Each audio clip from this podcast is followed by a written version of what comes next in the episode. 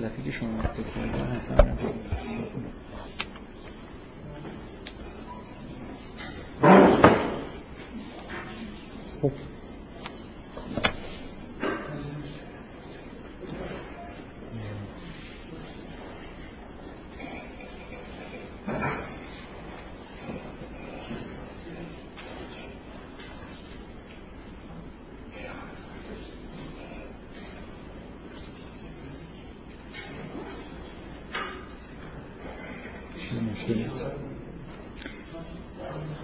خب این جلسه سوم بحث درباره سوره حجه که من دو جلسه اولی مرور کلی از سوره کردم با همون سبکی که معمولا توی تک جلسه ها انجام می‌شد. و با این در واقع امکان که بعضی از آیه ها هم کلا در موردش صحبت نکنم. بذاریم موکولش کنیم به آینده. و تو همون جلسه اولم در ابتدای شروع بحث های نکته که گفتم این بود که قصدم اینه که در مورد خود مسئله حج و مناسک حج یه مقدار مفصلتر خارج از محتوای سوره یه بحثایی بکنم که تو این جلسه می‌خوام این بحث رو در واقع شروع کنم. چند جلسه طول می‌کشه. که در مورد حج صحبت می‌کنم.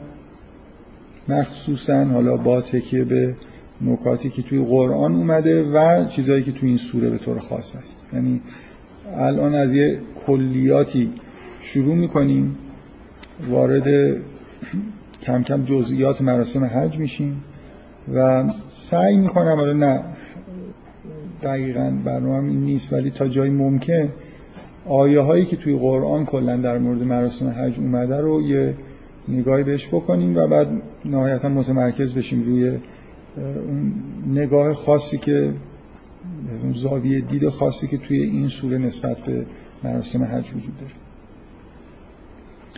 و خیلی من برحال قصد ندارم که این بحثایی که در مورد حج می‌کنم و وابسته بکنم فقط به نکاتی که توی قرآن در مورد حج ذکر شده یعنی بعضی از احکام خارج از قرآن هم که توی مراسم رعایت میشه و همه روش اشتراک دارن شکی نیست که جزء مراسم حج حساب میشه رو هم در موردش صحبت می‌کنم مثل اینکه شما اگه بخواید در مورد نماز مثلا صحبت بکنید طبعا نباید خودتون محدود بکنید به اون توصیفی که از نماز توی قرآن اومده. برای اینکه قرآن اصولا جایی نیست که ریزکاری های احکام مثلا نماز توش گفته شده باشه. نماز کلی جزئیات داره که قطعا جز احکام نمازن جز سنتن و همش در واقع جا داره که در موردش بحث بکنیم. برای من حج رو فقط موکول نمی کنم به اینکه یه نکته تو قرآن اومده باشه در موردش صحبت بکنیم. و در این حال حتی اگه تجربه شخصی خودم مثلا نکاتی هست یا مسائلی که نظر تاریخی الان باش مواجه هستیم یه بار دیدید در موردش یه چیزی گفتم. یعنی برای خودم آزادی. عمل قائلم که هر چیزی در مورد حج به نظرم برسه به نظرم مفید باشه که اشاره بهش بکنم این کار انجام بدم. فعلا پس از بحث کردن در مورد سوره حج موقتا خارج میشه. در مورد خود مناسک حج قرار صحبت بحثایی که این جلسه می‌خوام در واقع با شروع بکنم و شاید بشه عنوانش رو بذاریم کلیات حج. یعنی فعلا نمی‌خوام وارد جزئیات بشم. خیلی خیلی می‌خوام از دور کلیاتش نگاه کنم که مراسم حج اصولا چیه و یه نکاتی در موردش بگم. و بعد دوباره توی دو جلسه آینده یه خورده بیشتر وارد جزئیات بخشای مختلف حج میشه اولین نکته که می‌خوام بگم اینه که حج اصولا اگه بخوایم یه اهدافی برای این عبادت تعیین بکنیم چه چیزی جز اهداف حج حساب میشه؟ یعنی چرا یه همچین عبادت حالا من جلوتر خورده بیشتر در این مورد توضیح میدم. عبادت یه مقدار عجیب و متفاوت با سایر عبادت هایی که توی اسلام هست چرا مقرر شده؟ در یه هدف اهداف روشنی اگه وجود داره اول بگیم سعی کنیم بعدا بریم به سمت اینکه این اهداف رو بهتر بشناسیم و اینکه توضیح بدیم که چرا این مناسک در جهت برآورده شدن اون اهداف در واقع کار می‌کنه. خیلی واضحه که یه هدف فردی مشخص توی مراسم حج هست. ببینید اینکه همه عبادت ها به حال عبادت هم و قراره که ما تبعیت بکنیم مثلا از احکامی که خداوند وضع کرده. شما چه مثلا فرض کنید نماز بخونید چه روزه بگیرید چه حج برید یا هر عبادت دیگه ای که مقرر شده. به شریعت وقتی عمل می‌کنید طبیعیه که به دلیل اینکه عبادت کردید خب یه آثاری داره. یعنی من می‌خوام بگم وقتی از محتوای اهداف خاص این عبادتی که بهش میگیم حج صحبت می‌کنم حالا اینکه به هر حال عبادت باعث میشه که تقوا پیدا بکنید عبادت باعث میشه که مثلا فرض کنید به خداوند نزدیک بشید اینا که جز اهداف کلی همه عبادت ها و کل شریعت. حلال و حرام ها رو وقتی که رعایت می‌کنید بنابراین به یه آثار کلی می‌رسید. اینقدر نمی‌خوام کلیات بگم. در مورد خود این عبادت حج هدفهای خاصتری که در واقع توش وجود داره رو صحبت بکنیم. مثلا شما وقتی روزه می‌گیرید روزه با نماز به حال اهداف مشخصی داره که خود فرق می‌کنه. یعنی شما اینجا مثلا امساک کردن از غذا از غذا خوردن اینکه در طول شبانه روز مثلا انجام میشه اینا به روزه به هر ویژگیایی میده دیگه. از نوع امساک کردنه که شما رو در واقع بیشتر نزدیک می‌کنه به اون چیزی که ما بهش تقوا میگیم. یعنی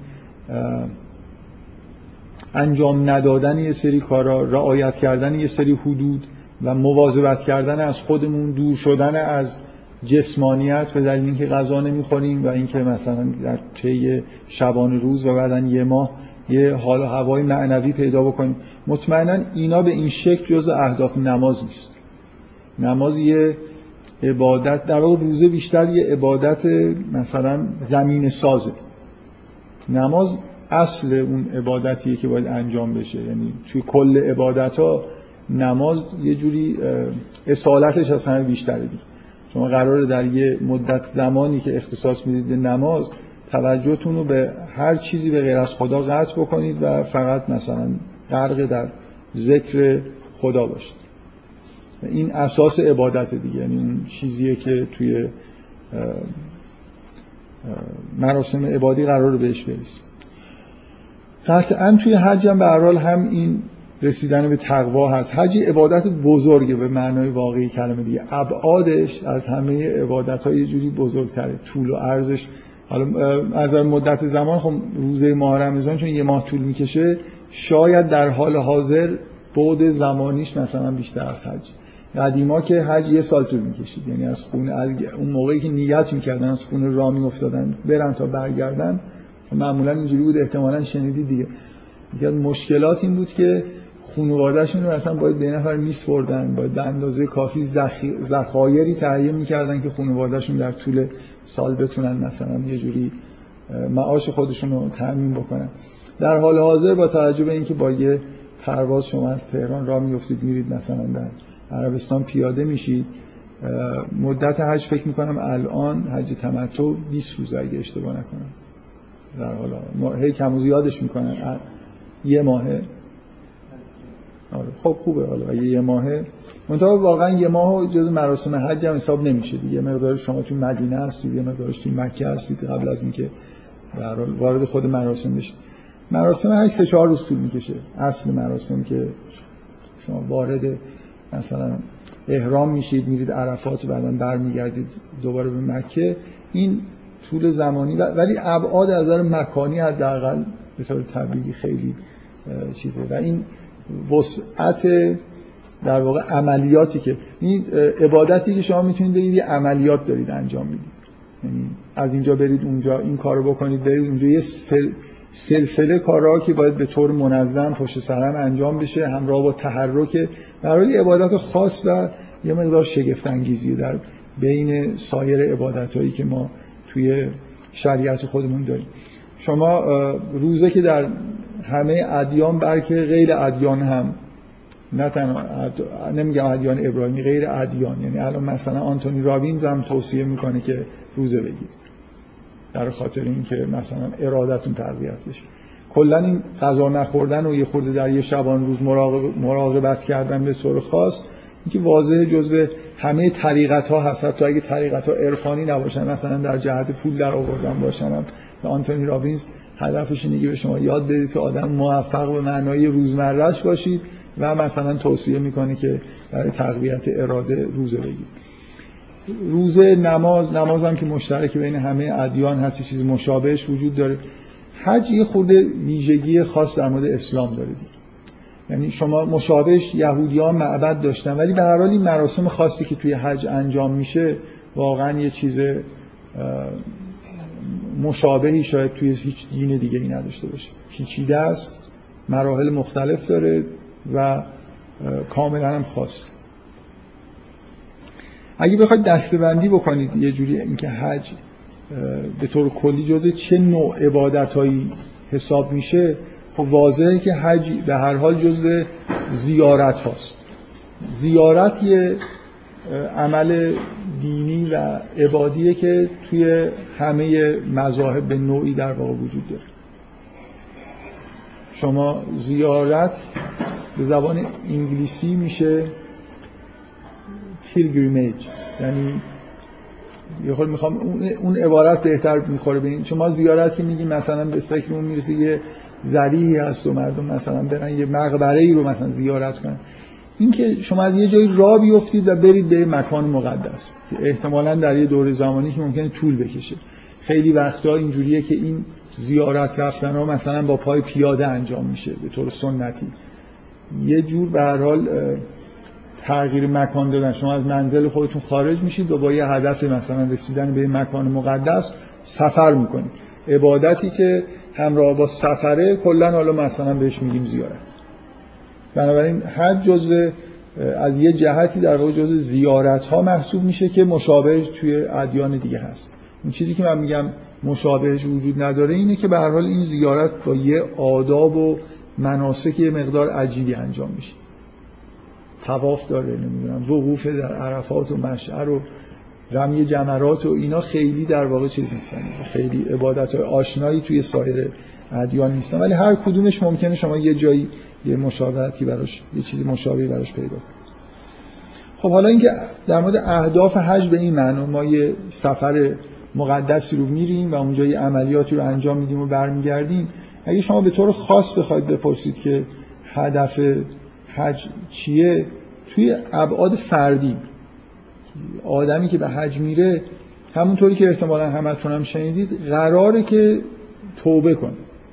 ما یه مفهوم خیلی خیلی پایه‌ای اساسی توی دین داریم مخصوصا توی قرآن تحت عنوان توبه و قراره که آدمی که میره حج مثلا دیگه تبدیل به آدمی تغییر بکنه یه آدمی دیگه ای بشه. یه تغییرات بزرگی در زندگیش مثلا اتفاق بیفته. و دقیقا به همین دلیل که معمولا وقتی که یه نفر حج میره و برمیگرده قراره که زندگی نوعی رو شروع بکنه. برای همینه که مردم خیلی ها ترجیح میدن که حج رو به تاخیر بندازن. مثلا در آخرین روزهای زندگیشون برن حج پیر بشن حسابی. که تعداد روزایی که بعد از برگشتن حج باقی میمونه که باید مثلا یه زندگی خیلی آرمانی داشته باشن. کم بشه که خیلی بهشون فشار نیاد. خدای نکردید در فکر کنم فلسفه این که مردم هی به تأخیر میندازن حج و تا جایی که حج از ایران یه موقعی اینجوری بود. هنوزم حج تمتع اولویت به بالای 60 70 ساله هاست که برای شما بافت جمعیتی آدمایی که میرن حج و نگاه کنید معمولا خیلی میانگین سنی پایین نیست. لاقل از ایران اینجوری فکر می‌کنم از بقیه کشورها کم و بیش همینطوری باشه. اینی که قرار کسی که میره حج و برمیگرده یک اتفاق بزرگی تو زندگیش بیفته. اینجوری فکر کنم حتی در بین عوام هم حج رو اینجوری نگاه می‌کنن. همین شکلی نیست که یه نفر بره حج و مثلا زیارتی بکنه. عمره رو حالا ممکنه برای تفریح و خرید و اینا برن ولی حج تمتع احساس همه مردم اینه که انگار این نقطه عطفی توی زندگی دینی یه انسان قرار اتفاق بیفته.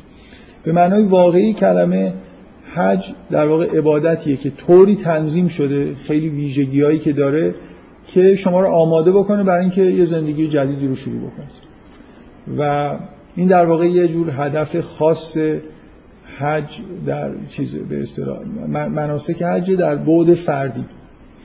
ولی حج ابعاد صرفا فردی نداره. ابعاد اجتماعی هم داره. یعنی مثلا فرض کنید شما من هر چیزی که در مورد مناسک حج بگم میشه تصور کرد که اگه فایده برای مثلا متحول کردن زندگی معنوی انسان داره یه نفر می‌تونه بگه خب می‌شد تعداد زیادی زیارتگاه درست کرد در سراسر دنیا.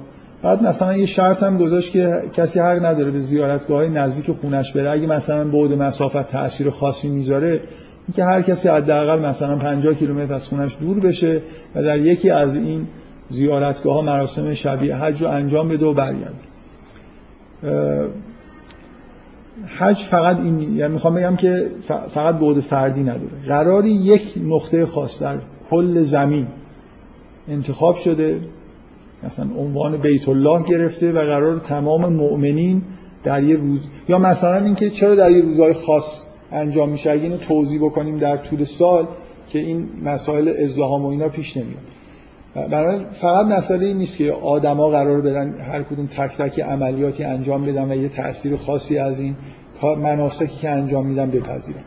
مثلا قربان مثلا اگه الان طول زمان حج طولانیش بکنیم فقط در دهه زی حج مثلا در نزد روزای منتهی به عید و قربان انجام نشه خب شما مثلا امکانی رو پیدا می‌کنید که افراد که الان مجاز نیستن که خودشون قربانی رو انجام بدن مثل اون چیزی که در شریعت هست خودشون قربانی بکنن. ولی به شدت این مسئله محدودیت زمانی جزء احکام. یعنی قراره که آدما در تمام کل این به اصطلاح کره زمین جمع بشن در یه نقطه خاص در یه روزهای خاص اونجا جمعیتی فراهم بشه و عملیات رو دست جمعی انجام بدن. بنابراین یه جور در حال حج ابعاد اجتماعی داره. الان میگن سیاسی. من دوست دارم بگم اجتماعی. حالا قراره که جماعت مؤمنین در واقع انگار اون روز یه کاری انجام بدن. در واقع حج یه جور تظاهرات مذهبی. مثل همین راهپیمایی هایی که مثلا ما سالانه چند مورد توی کشور خودمون انجام میدیم. تظاهر تظاهرات تظاهر کردن یعنی ظاهر کردن. من قرار حج مراسمیه که شما قرار ایمان خودتون رو به خداوند و مثلا به شریعت اسلام اظهار بکنید. تمام دنیا بدونن که اینا یه آدمایی هستن اومدن اینجا و اینا جز مؤمنینن. اعتقادات خاصی. تظاهر جز مراسم حج. تظاهرات کردن. یعنی جمعیتی جمع بشن. حالا معمولا می‌بینید شعارم میدن مثلا لبیک اللهم لبیک میگم. منظورم شعارهای سیاسی نمی‌دونم براحت از مشرکین و این حرفا نیست. تظاهرات می‌کنن و هر حال یه چیزی شبیه جماعتی که عملیات رو همزمان با هم دیگه انجام میدن و گاهگداری به هر حال یه شعارهایی هم اونجا داده میشه که جزء مراسم دیگه. حالا واجب نیست شما لبیک و مثلا با صدای بلند دست جمعی بگید ولی حالا به هر حال همچین حالتی مراسم پیدا کرد.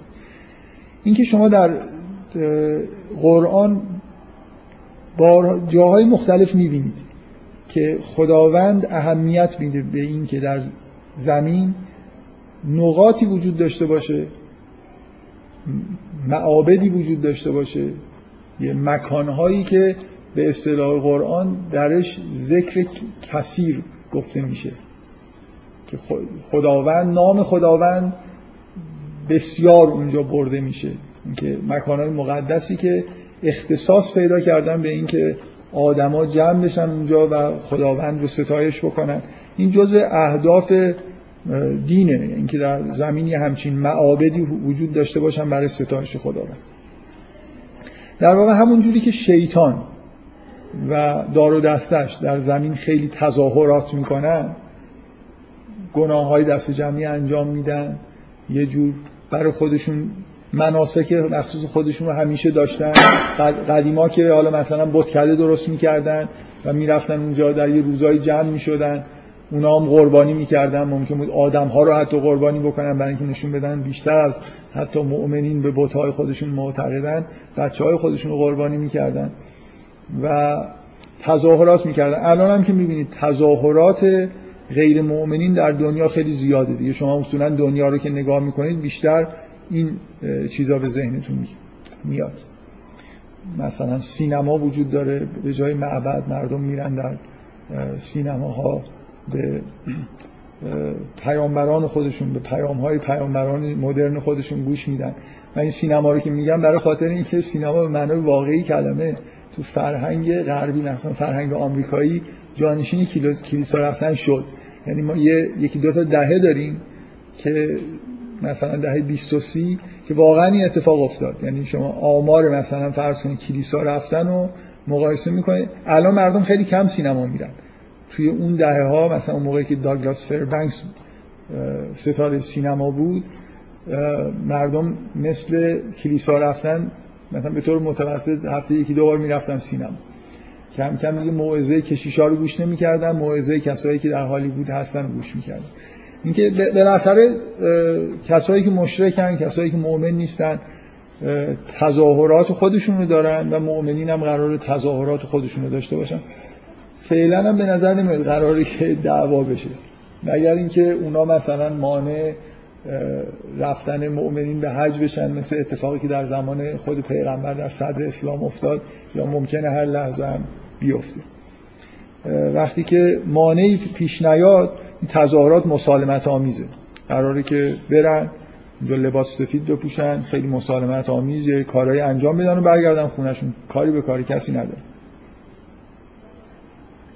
بنابراین اینو می‌خوام از الان فراموش نشه با اینکه من بیشتر ممکنه روی اون جنبه های فردی مناسک حج تاکید بکنم ولی حج یه در واقع عبادت دست جمعی دست جمعی ترین عبادتیه که در شریعت اسلام مقرر شد.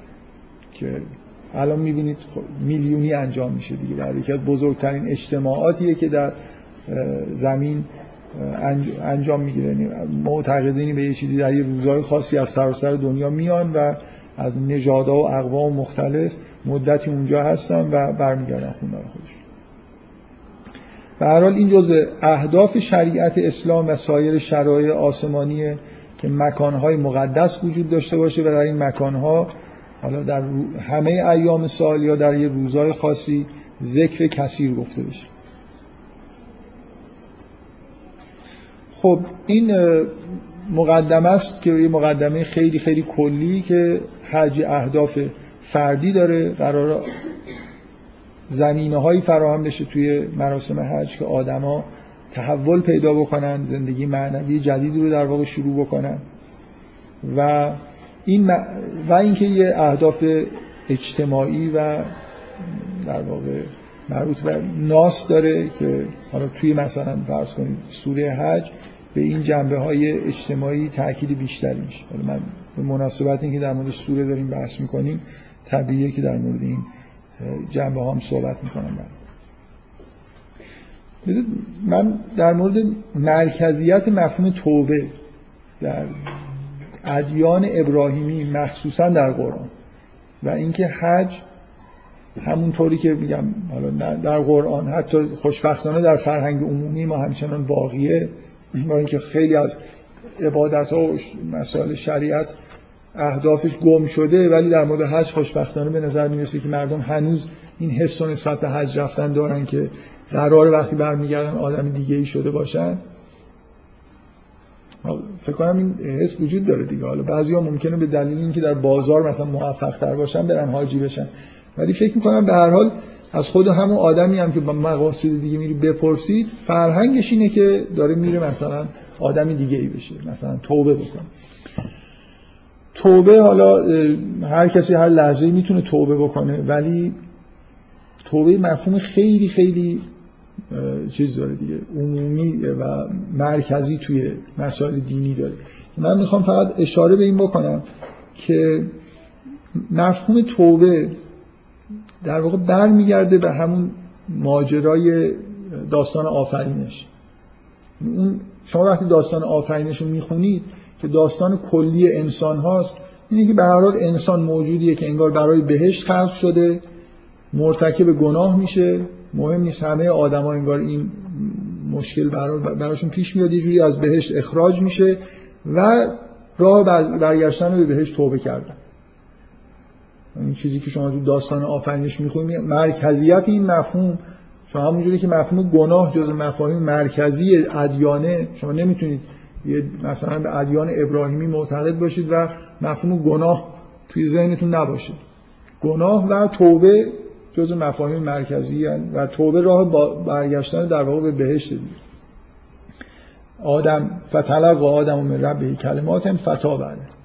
قراره که انسان توبه بکنه خداوندم به انسان. این جدایی که بین انسان و خدا در واقع اتفاق افتاده برطرف بشه. قراره که آدمی که میره حج موفق بشه که در واقع یه جوری انگار به حالت اتصال مجدد برسه و بنابراین یه فرم در واقع یه حالت برگشتن به بهشت رو داشته باشه. خیلی مفهوم توبه تا جایی که دلتون بخواد مفهوم سطح بالایی از نظر دینی. در واقع یه جوری توبه به معنای واقعی کلمه شبیه اون چیزیه که مثلا فرض کنید عرفا از رسیدن به وسال و این حرفا که حرف می‌زنن یه همچین حالتی داره. بازگشت و دوباره متصل شدن به خداوند. بنابراین طبیعیه که در شرایط طبیعی و خیلی نرمال خیلی امید به اینکه همچین تحول بزرگی توی زندگی معنوی انسان اتفاق بیفته وجود نداره.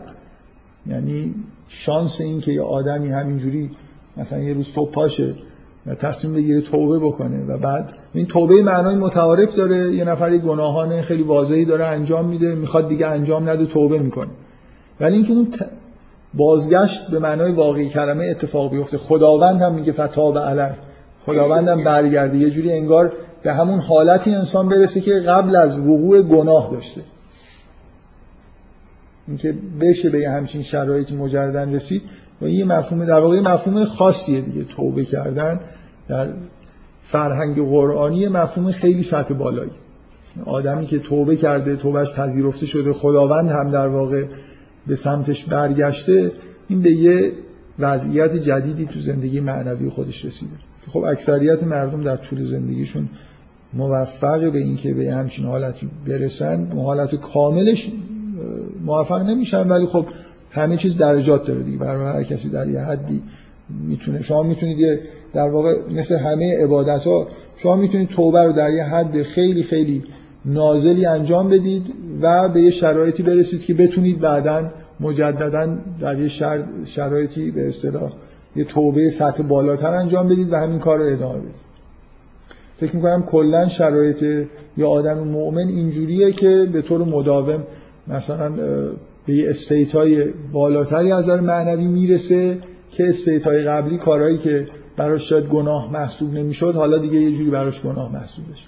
ما یه سری گناهان به معنای متعارف مثلا شرعی داریم که باید ازش پرهیز بشه ولی گناه های معنوی هم داریم. شما توی شرایط خاصی یه کاری که ظاهرا مباه حلاله ممکنه برای شما اشکال داشته باشه. من یاد این میافتم که این داستانی که میگن علامه طباطبایی که در قوم تدریس فلسفه می‌کرد خیلی تحت فشار بود. و بعد ازش خواستن که کلاس رو تعطیل بکنه. ظاهرا هم می‌خواست که این کارو بکنه. بعد میگه دیوان حافظ رو باز کردم. و یه شعری اومد و من احساس کردم که اگر کلاس رو تعطیل بکنم کلاس فلسفه رو در سیر و سلوک هم خللی ایجاد میشه. این مفهوم این گناه که نیست که کلاس فلسفه رو تعطیل کردن که جز گناهان شرعی نیست. شما جایی نمی‌بینید که مثلا ولی برای این آدم به دلیل اینکه وظیفه خودش رو درک می‌کنه که الان باید این کار رو بکنه اگه زیر بار این بره که کسایی که نمی‌فهمن که الان این کار لازمه. که علامه طباطبایی می‌فهمه که لازمه درس فلسفه بگه یه عده‌ای نمی‌فهمن. اینکه این یه جوری تبعیت بکنه از کسایی که نمی‌دونن این احساسش اینه که در سیر و سلوکش یه خللی وارد میشه. به یه معنای گناه دیگه براش. و حالا من یاد این افتادم این آیه حسنزاده آمولی یه کتابی داره تحت عنوان الهی نامه.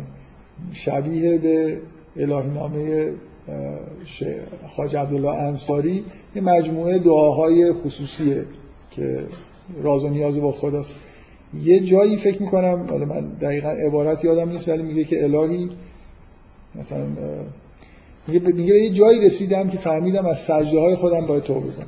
این سجده هایی که قبلا کردم الان احساس می‌کنم که همشون یه جوری گناه بوده که من مثلا تو حالت سجده بودم ولی مثلا حواسم می‌خورد پرت بوده. یا مثلا اون حالت سجده به معنی که الان درک می‌کنم و نداشتم. یه جور فکر می‌کنم این توبه مکرر کردن یه جور نشانه پیشرفت کردن. به هر حال وقتی حرف از این می‌زنیم که حج عبادتیه که قرار انسان موفق بشه که یه تحول خیلی اساسی تو زندگی خودش ایجاد بکنه و موفق به توبه بشه. من می‌خوام بگم که این توبه یه معنای خود فراتر از مثلا یه ذکر استغفار گفتن و ترک کردن چند تا گناه به معنای متعارف داره. یه جوری در واقع وصل شدن مجدد به خداوند به همون معناییه که گناه در واقع بین انسان فاصله میندازه بین انسان و خدا. قراره که این فاصله ها پر بشه. مفهوم توبه برمیگرده به داستان آدم.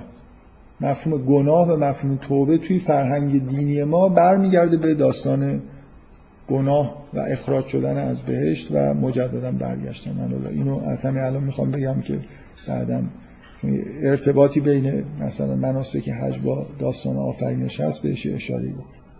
خب این یه کلیاتی در مورد این که اهداف حج به طور کلی قرار چی باشه؟ هم اهداف فردیش هم اجتماعیش بذار یه خورده در مورد ویژگی های این مناسک صحبت بکنیم. من اشاره توی جلسات قبل کردم. حالا از یه جایی شروع می‌کنم که از همین نکته که قبلا بهش اشاره کردم شروع کنم. که مراسم حج کلا حج رفتن به شدت جغرافیا توش نقش داره. مکان توش نقش داره. برخلاف تقریبا همه عبادت هایی که ما انجام میدیم توی شریعت خودمون. شما مثلا وقتی روزه می‌گیرید مکان مهم نیست که در کجای دنیا هستید. نماز خوندن مکانش مهم نیست. در نماز فقط اینه که یه جور جهت ایستادنتون باید به سمتی باشه ولی هر جایی می‌تونید نماز بخونید. حج یه عبادت جغرافیایی دیگه. قرار شما هر جای دنیا که هستید در یه مکان خاصی که از پیش تعیین شده حضور داشته باشید واژه‌ای که زیاد توی مناسک حج به گوش آدم می‌خوره وقوفه. بودن در یه جایی حضور داشتن. قرار مثلا مسلمان همه در فلان روز در اینجا حضور داشته باشن. بعد حرکت کنن. با هر وسیله که دستشون رسید الان وسیله اتوبوس بعضی ها ممکن پیاده برن مثلا از مکه پاشن برن در صحرای عرفات. بعد یه مدت اینجا وقوف داشته باشن حرکت کنن برن در مخصوصا این قسمت رفتن به مناش خیلی جالبه اون وقوف در مشعر الحرامش برای اینکه شب میرن اونجا وای میستن و منتظر مثلا طلوع آفتابن که مجاز بشه که از اون مرز مثلا که سر یه مرزی وایستادن که مرز مناس قرار برن منا ولی باید وایسن تا سر طلوع آفتاب. این حالتی که آدما یه جایی وایستادن. منتظرن که خورشید طلوع بکنه تا حرکت بکنن برن وارد یه سرزمین یه منطقه دیگه ای بشن.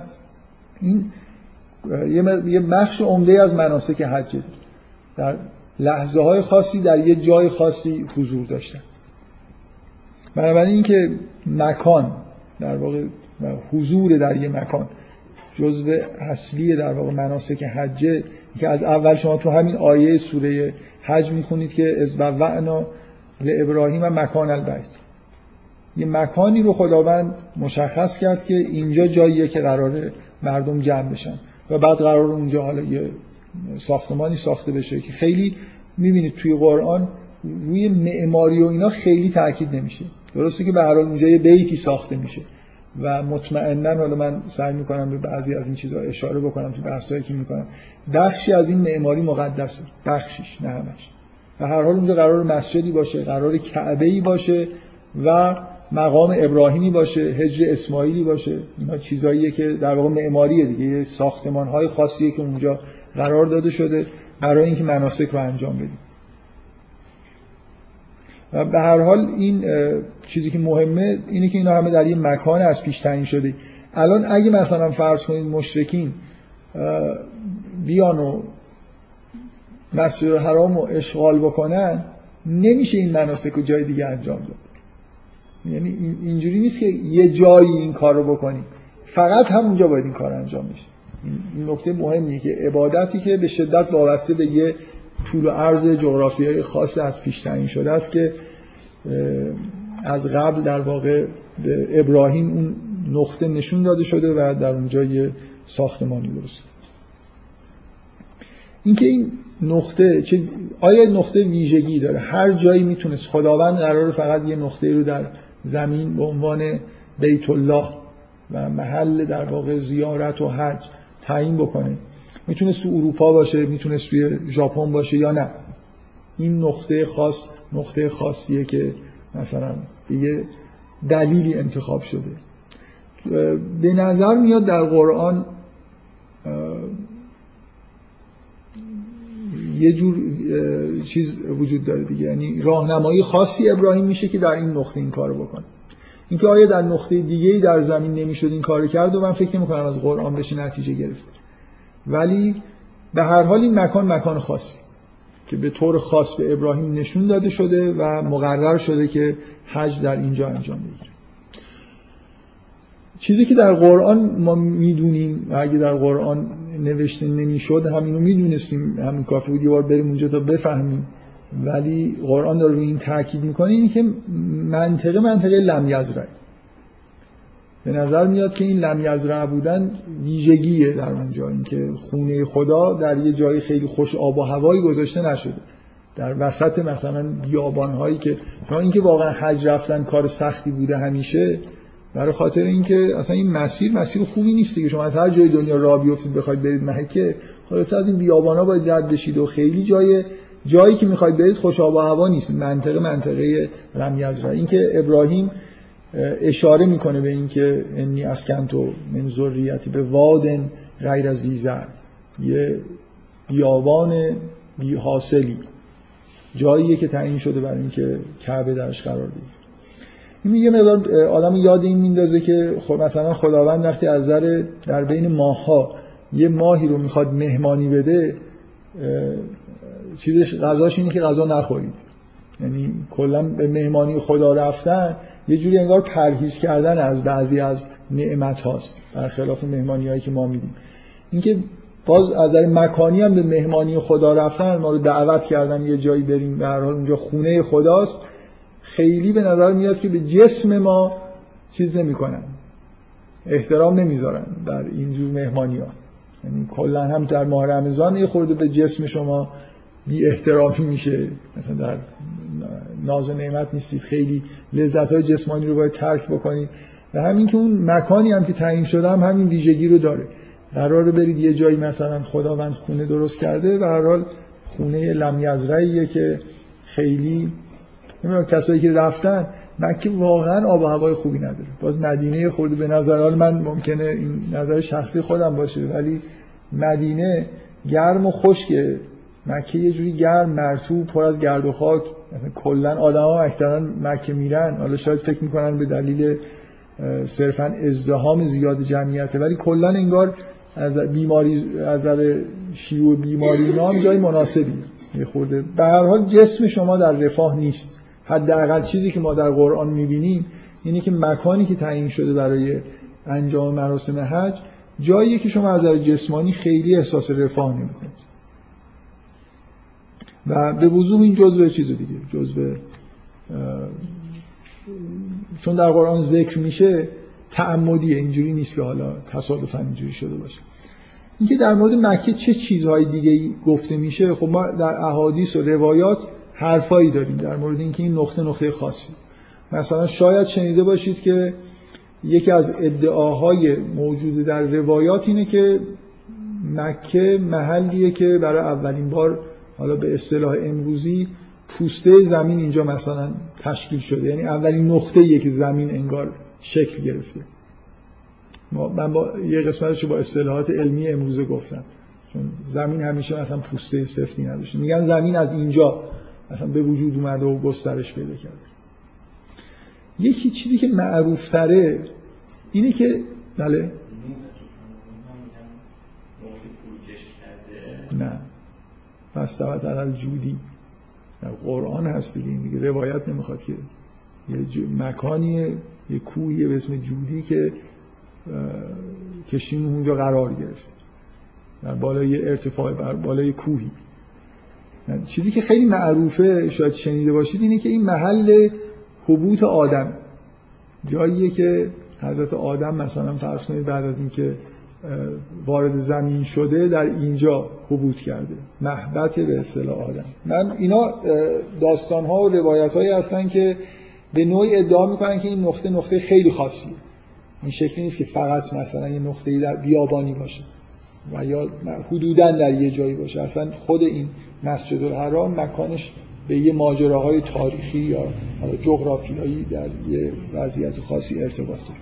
من وارد این بحث نمی‌خوام بشم. فقط می‌خواستم بگم که از الان روی این در واقع تاکید بکنم که هم کل این مفهوم زیارت رفتن حرکت کردن راه رفتن وارد یه مکان شدن وقوف پیدا کردن تو مراحل مختلف تو مکانهای مختلف این ویژگی مناسک حج. جنبه جغرافیایی و مکانی داره که توی بقیه عبادت هایی که توی شریعت می‌بینید نیست. خب بذارید من همینجا در مورد این که شما چه چیزی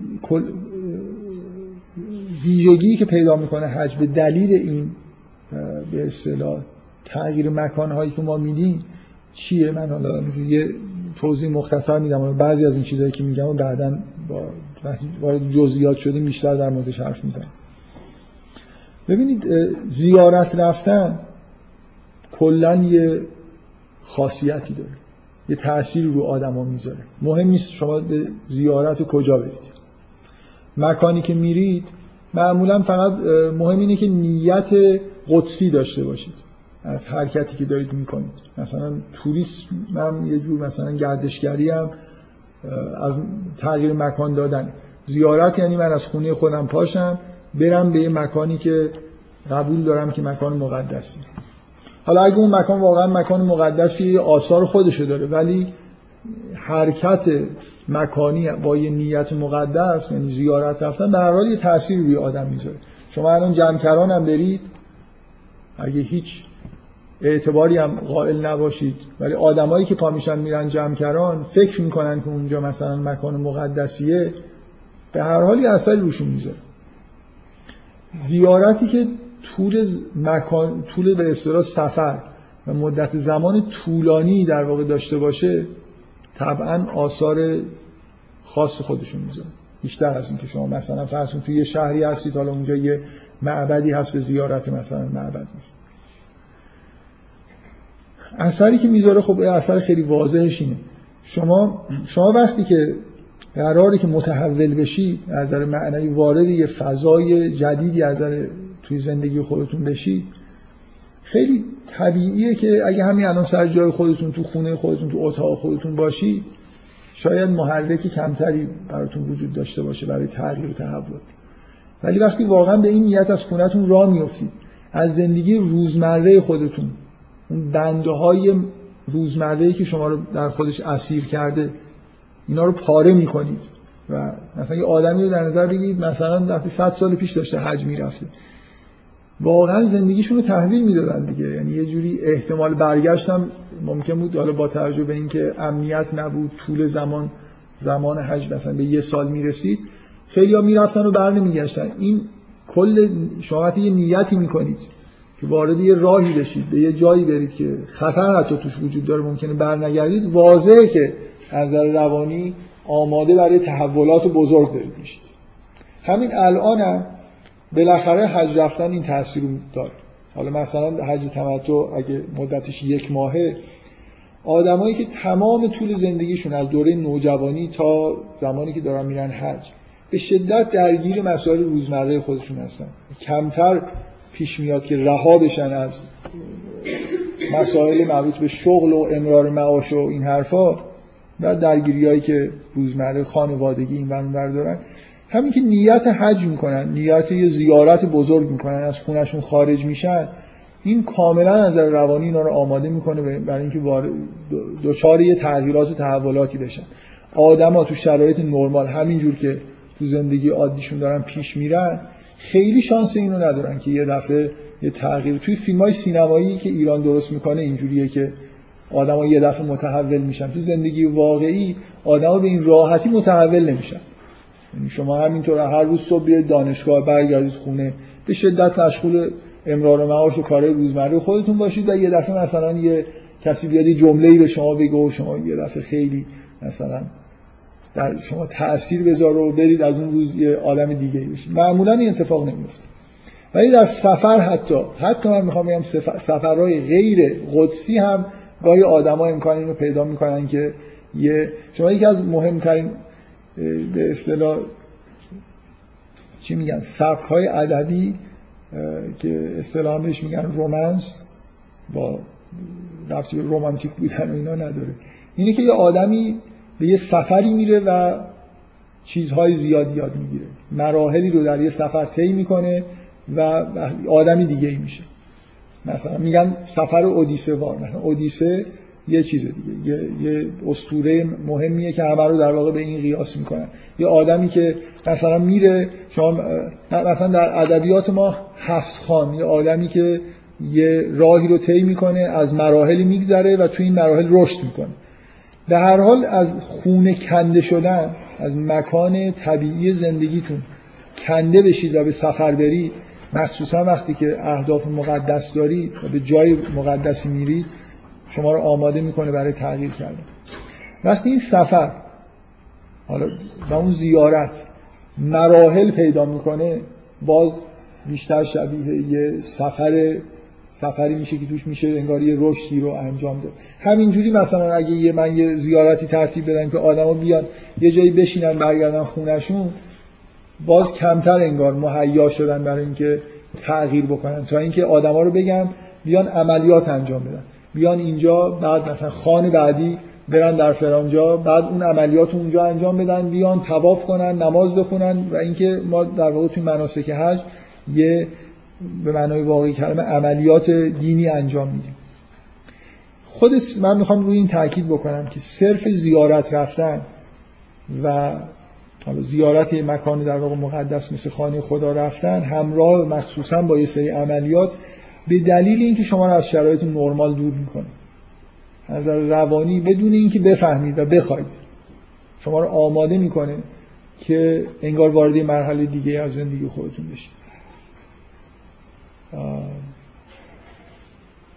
حالا اگر این سفر دشوار باشه تاثیر طبعا بیشتری. مثلا آدمایی که همین الان هم بعضی ها مقیدن اونایی که مخصوصا ساکن عربستانن. نزدیک هم به مکه مثلا پای پیاده میاد. یا لاغر این مسیر رو پای پیاده میاد. انگار می‌خوام بگم آدما حسشو دارن و حس درستی دارن. که همینجوری سوار هواپیما بشی بری نزدیک مسجد الحرام پیاده بشی بری عملیاتتو انجام بدی احتمالا تأثیری کم. اگه حسشو گرفته باشی که حج چجور عبادتیه متوجه این میشی که حتی اگر رفاه وجود داره برات که با وسیله ساده بری اگه خودت تعمدن یه بخش یه مقدار مسئله رو دشوارتر بکنی آمادگی بیشتری پیدا می‌کنی از نظر روانی برای اینکه اون تأثیراتی رو که حج قرار رو بذاره رو صورت بگیره برای به هواپیما برید چون از خونتون دور شدید آماده و مهیا شدید ولی دشواری راه هم خودش طولانی بودن و دشواری راه مطمئنا تاثیر این تاثیر رو در واقع مضاعف می‌کنه.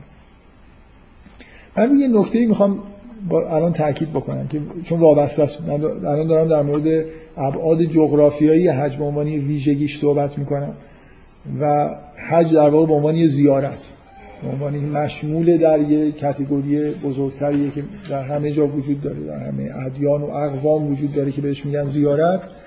به یه نکته می‌خوام اشاره بکنم اونم غیر متعارف بودن مناسک حجه اگه حرفایی که من دارم می‌زنم و گرفته باشید که حج, حج قرار شما رو برای تحول معنوی آماده بکنه متوجه این میشید که خوبه که مناسک حج غیر متعارفن. یعنی شما از دید یه آدمی که ایمان نداره به خداوند و به شریعت اگه از دور وایستید کارهایی که مردم در مراسم حج دارن می‌کنن نگاه کنید متوجه این نکته غیر متعارف بودن. از لباس پوشیدن توی حج گرفته تا محدودیت هایی که آدما رعایت می‌کنن تا کل این عملیاتی که انجام میدن. تواف کردن. هیچ چیزی کاری شما توی حج نمی‌کنید که مشابهش رو قبلا تو زندگی روزمرتون انگار انجام داده باشید. اصلا انگار وارد یه دنیای دیگه شدید. یه جور دیگه لباس پوشیدید. کارهای خود عجیب و غریب می‌کنید. مثلا اگه تواف کردن خیلی حس عجیب و غریبی بهتون دست نده سعی بین صفا و مروه قبول بکنید دیگه خیلی کار عجیبی. آدما از یه نقطه شروع می‌کنن هی میرن و مثلا یه خوردم مخصوصا یه قطعه ای از این قسمت به اصطلاح سعی صفا و مروه هست که میگن که باید حالت راه رفتن عادی نداشته باشه. سریعتر از حالت عادی مردم راه برن مثل یه خورده چی میگن قدم رو یه حالت شبیه. اینکه شما یه جمعیتی رو می‌بینید که هی دارن یه مسیری رو هی میرن و برمیگردن و به یه جایی که می‌رسن یه دفعه حالت مثلا تند حرکاتشون میرن دوباره آروم میشن دوباره میرن میان. خب این غیر عادیه دیگه. ببینید به نظر من یکی از اهداف همه این قسمت هایی که به اصطلاح حج داره من وارد جزئیات که میشم سعی می‌کنم بگم که اینا به شدت معنی دارن معنی های خیلی واضح و روشنی هم دارن. ولی غیر متعارف بودنشون مستقل از معنیایی که دارن تاثیر می‌ذاره رو یعنی آدما وارد یه جور انگار فضای جدیدی میشن از نظر کارهایی که در طور روزمره دارن در چند روز انجام میدن و از خونهشون دور شدن از روزمرگی ها دور شدن. کارهای عجیب و غریبی هم دارن می‌کنن که تا حالا مشابهشون نکردن و ربطی به لاقل امرار معاش و زندگی نرمال نداره. طبعا از روانی همچین آدمی بعد از چند روز آماده پذیرش یه جور انگار زندگی جدید هست. برای خاطر اینکه از شرایط عادی زندگی خودش و حیات روزمره خودش خیلی دور شد. بنابراین یکی از ویژگی های حج غیر متعارف بودنه. شما تو روزه این مقدار غیر متعارف بودن نمی‌بینید. شما مثل یه, یه وعده غذا نخوردن در روز خیلی همچین با نظم زندگی روزمره ما تعارض نداره. خیلی از آدم ها همین الان هم که روزه نیستن گاهی ممکنه نهارشون نتونن ولی حج به معنای واقعی کلمه همه رفتارها و حرکات و همه کارهایی که اونجا انجام میشه یه جوری غیر متعارف من, من دارم کنار این بحث تأثیر حج به عنوان زیارت که آدما رو از زندگی روزمره دور می‌کنه آماده تحول می‌کنه به این اشاره می‌کنم که کلا نه فقط دیار دیار غریبیه کارهایی هم که اونجا شما انجام می‌دید کارهای غریبیه. بنابراین وارد فضای ذهنی غیر متعارف میشه این خیلی خیلی احتمال اینکه بتونید یه تکون اساسی بخورید تو زندگیتون از روانی می‌بره بالا. من اینو مخصوصا می‌خوام تاکید بکنم که شما اگه حتی اهل مکه هم باشید یه تکونی خلاصه در این مراسم می‌خورید. یعنی اینکه بالاخره اون لباس احرامو میپوشید. یعنی حتی اگه از راه خیلی دوری نیومدید ولی اون کارهای عجیب رو در اون چند روز دارید انجام می‌دید تاثیر به اصطلاح حج و از این جهت از جهت خارج شدن از شرایط نرمال در واقع می‌بینید. مثلا خب یه آدمی که تو مکه زندگی می‌کنه که نمیره شب نمی‌دونم در صحرای عرفات بعد حرکت بکنه بیاد یه جای دیگه. کلا شرایط عادی زندگی همه آدما اونجا به هم ریخته است. الان مخصوصا الان یه نکاتی که در واقع بذارید من باز به یه نکته فرعی اشاره بکنم. یکی از برمیگردم به همین حرفی که داشتم می‌زدم و ادامه میدم. یکی از ویژگی های حج فکر می‌کنم بین سایر شرایعی که ما داریم اینه که کار سخت. شاید سختترین عبادتیه که از مسلمان ها خواسته شده. شما اولا یه جوری به دلیل همین دشواری که داره بر همه واجب نیست. در حال شما باید از یه جای خیلی دوری از دنیا ممکنه لازم بشه برید. مکه راهتون خیلی دور باشه و نتونید اصلا این کار رو انجام بدید. این نکته ای که می‌خوام بگم اینه که همینجور که دنیا داره جلو میره مثلا تکنولوژی پیشرفت می‌کنه ما وارد یه دنیایی داریم میشیم که توی این دنیا به نوعی کارا آسونتر داره انجام میشه.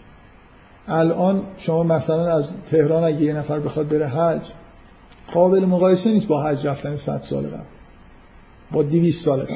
100 سال قبل حالا شاید باز یه نفر می‌تونست یه قسمت رو با یه اتومبیل یا قطار طی بکنه.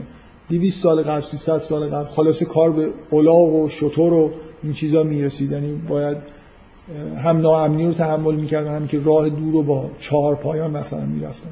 اینی که اصلا برای خیلی واقعا مقدور نبود که همچین کاری انجام بده نظر حتی تحمل وضعیت جسمانی.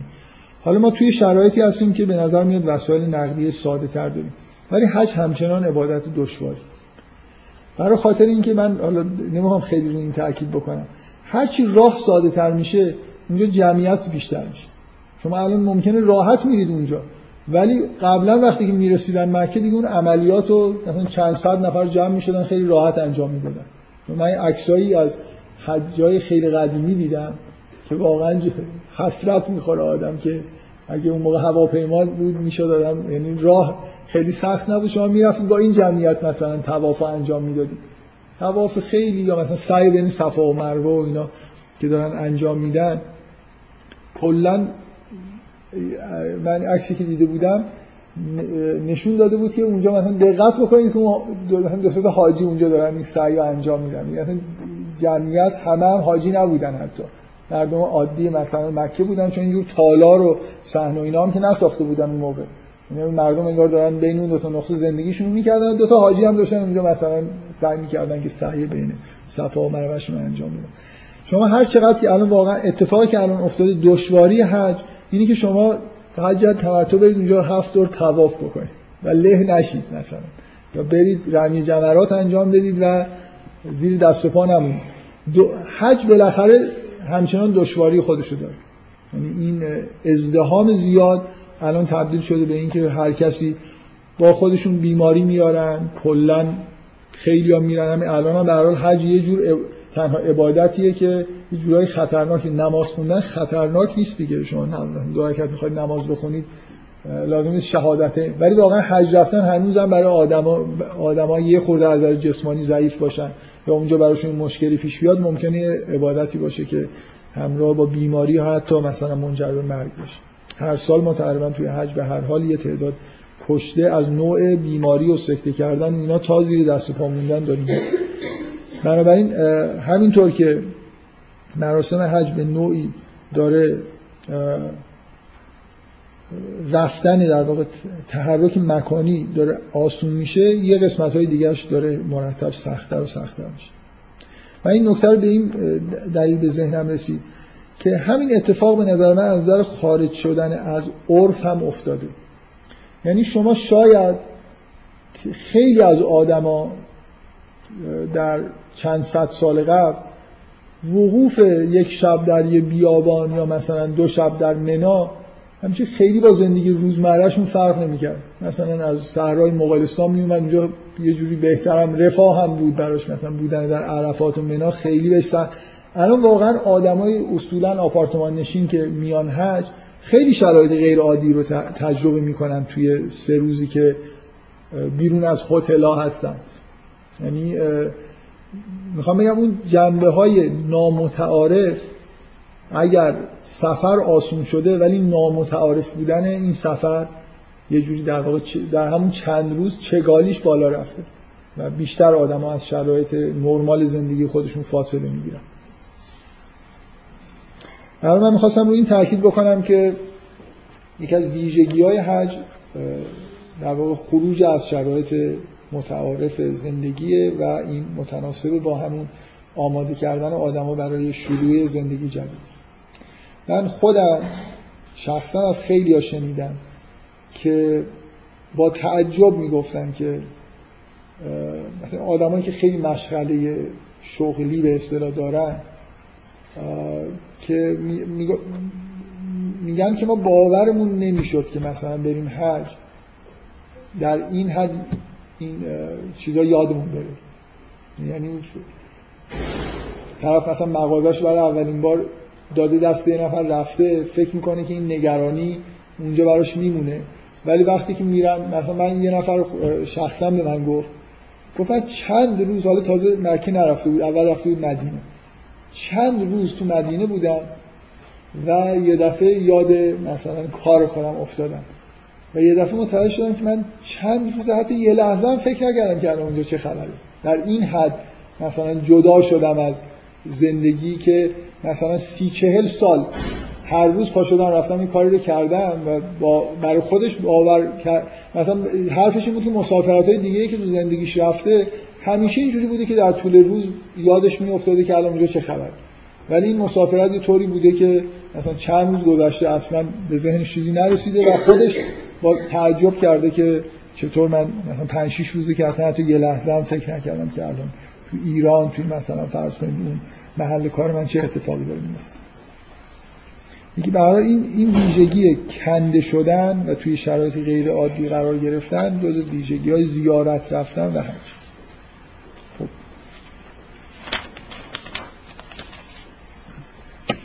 من تا جایی ممکن دارم از کلیات حرف می‌زنم یعنی چیزهایی که هنوز هیچ کدوم از مراحل و اینا رو خیلی واردش نشدن. فقط هم اینکه شما یه تغییر مکانی دارید می‌دید و دارید میرید یه جایی و کارهای خورده عجیب و غریب نامتعارف انجام می‌دید. حالا یه خورده باز از همین خیلی دور که نگاه بکنید این مراسم من به وضوح دارم در مورد حج تمتع صحبت می‌کنم نه در مورد حج عمره. حج عمره عبادت خیلی کوچیکتره و مثلا خب خیلی جزئیات نداره در واقع اون چیزی که از حج تمتع توی حج عمره وجود داره احرام و تواف و مراسم در واقع بعد از تواف دیگه که کلش چند ساعت حد اکثر طول می‌کشه. شما وارد محرم میشید میرید مراسم انجام می‌دید از احرام خارج میشید. ولی حج تمتع مراسم چند روزه نسبتا پیچیده است. که با قربانی کردن مثلا شما از احرام خارج میشید. و این تغییرات مکانی و اینا توش زیاد. حج عمره به اندازه خودش به هر حال مسئله زیارت بودن و یه مقدار نامتعارف رفتار کردن و محرم شدن اینا رو داره ولی نسبت به حج تمتع برای عبادت کوچیک‌تری این نکته که می‌خوام الان بگم اصلا در حج عمره حس نمیشه. اینکه حج تمتع یه حالت شبیه جنگ رفتن و لشکر کشی کردن داره. کسی حج تمتع من واقعا قبل از اینکه خودم برم از توصیفاتی که شنیده بودم خیلی این حس بهم دست نداد. ولی اصلا کل این ماجرای خروج رفتن به عرفات مثل عین چیز میمونه دیگه. مثل اینکه یه لشکری رو شما از یه جایی دارید حرکت می‌دید قرار برن انگار به جنگ. حرکت می‌کنن میرن توی یه صحرایی مثلا خیمه می‌زنن. بعد یه روز خاصی انگار حمله می‌کنن وارد منطقه میشن و بعد تو اون منطقه مناس که رمی جمرات انجام میشه. یعنی به معنای واقعی که من به تجربه شخصی می‌گفتم شاید اشاره به تجربه شخصی بکنم. اتفاقا به دلیل اینکه این کاروان ها پلاکارت دست خودشون می‌گیرن شما وقتی که میرید منا از دور نگاه می‌کنید این حالت جنگ رو به شدت می‌بینید. یعنی اینا مثل مثل گروهان های مختلف هستن پرچم هم دارن هر کدومشون. و میان همشون اصلا صبح را میافتن از تو خیمه های خودشون میان این عملیات سنگ زدن انجام میدن و برمیگردن. این حالت این جمعیتی که از یه جای حرکت می‌کنه با یه مثلا رهبرای هر کدوم گروه ها دارن میان مثل یه عملیات حالا سمبولیک جنگیدن رو انجام میدن و برمیگردن. این کلا حالت حمله کردن و مثلا بعدا دوباره برگشتن دوباره حمله کردن در روزهایی که توی منا هستن خیلی به چشم میاد. حالا شاید خیلی از مناسک که آدم می‌خونه این حس به اصطلاح لشکرکشی رو تا نرید اونجا این حالت لشکرکشی رو خیلی حس نکنید ولی کل مراسم حج توش یه حالت اینکه یه لشکر از افراد سفید پوش که انگار به یه هدفی میرن و بعد در یه روز مشخصی یه جای جمع میشن وارد یه منطقه میشن و یه عملیات شبیه عملیات نظامی رو انجام میدن یکی از کلیات حج. این که میگن که حج جهاد نمی‌دونم فقراست یا جهاد زعفاست اینکه بالاخره اینجا یه چیزی شبیه جنگ داره اتفاق میفته و نکته دقیقا اینه که من, من همه اشارم در واقع به این حرکت های دست جمعی و رمی جمرات. یکی از یکی از بخشای مناسک حج رمی جمرات یعنی شما به عنوان سلاح از سنگ استفاده می‌کنید برای حمله کردن به یه مناطقی که حرف اینه که دارید به اصطلاح انگار به شیطان حمله می‌کنید. یه مکانهایی تعیین شده که شما اونا رو با سنگ هدف می‌گیرید و برمیگردید. این یکی از ارکان رمی جمرات از ارکان حجه و به نظر می‌رسه که رکن مهمیه. برای خاطر اینکه شما اصولا در منا به این دلیل هستید که رمی جمرات انجام بدید و نه یه روز. یعنی یه بار میرید این کار رو انجام می‌دید دوباره شب میاد میخوابید صبح میشید میرید باز رمی کاری به از رمی جمرات توی منا انجام نمیشه. فقط هر روز صبح مردم پا میشن میرن رمی جمراتشون انجام میدن میان دوباره میشینن تا شب که صبح بشه.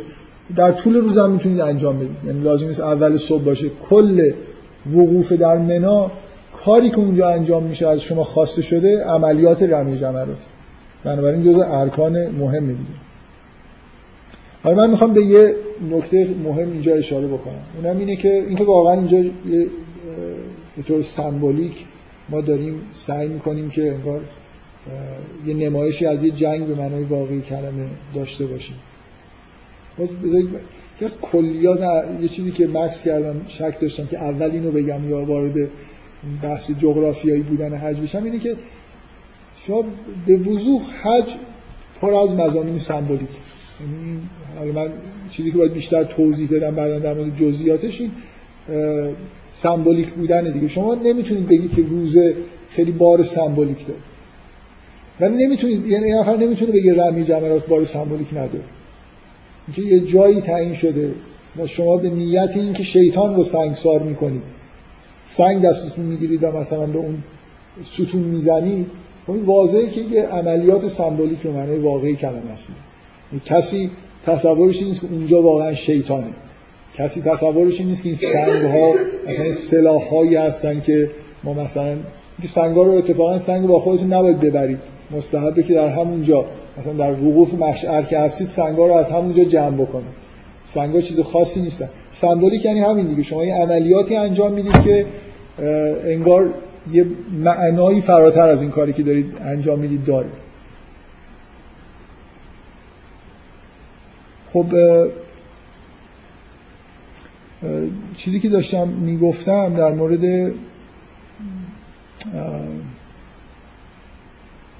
این معنای سمبولی که به اصطلاح وقوف در منا و رمی جمرات و اینکه این لش ببینید یه نکته خیلی خیلی اساسی توی فرهنگ قرآنی هست. اونم اینه که مثلا من می‌خوام جایی که توی این جلسات یه بار روش تاکید کردم داستان یوسف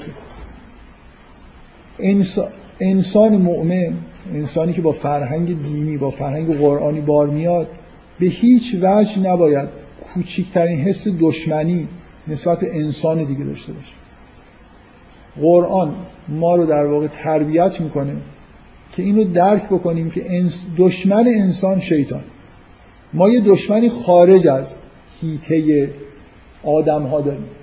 اگه یه آدمی هم در صف مقابل من قرار می‌گیره با من میجنگه اون آدم هم خودش در واقع فریب شیطان رو خورده. و من باید نسبت به اون آدم احساس ترحم داشته باشم. شما به روابط یوسف و برادر اینکه آدم مؤمن یا آدمی مثل یوسف از برادراش کینه ای به دل نمی‌گیره. شیطان برادراش رو فریب داده و به دست برادراش یه بلایی مثلا سر این آورده. خلاصه اینا انگ... کسی که یوسف چیزی که قرآن از ما می‌خواد اینه که شیطان رو عدو خودتون قرار بدید. من یه دونه یه دشمن در این دنیا انسان انگار داره. اونم ابلیسه و شیاطین هستن. موجودات غیر انسانی هستن. آدم هایی که در مقابل من قرار می‌گیرن دشمن اصالتا دشمن من نیستن. فریب خوردن و در مقابل من قرار گرفتن. و دارن به خودشون هم ظلم می‌کنن خودشون هم یعنی آدمی که مثلا در دو تا صف کنارم قرار می‌گیرن مشرکین و مؤمنین با هم دیگه دارن میجنگن مشرکین در واقع انگار دارن با به نیابت از با فرماندهی و نیابت از طرف شیطان می جنگن و خودشون دارن به خودشون ستم می‌کنن وقتی این کارو دارن می‌کنن.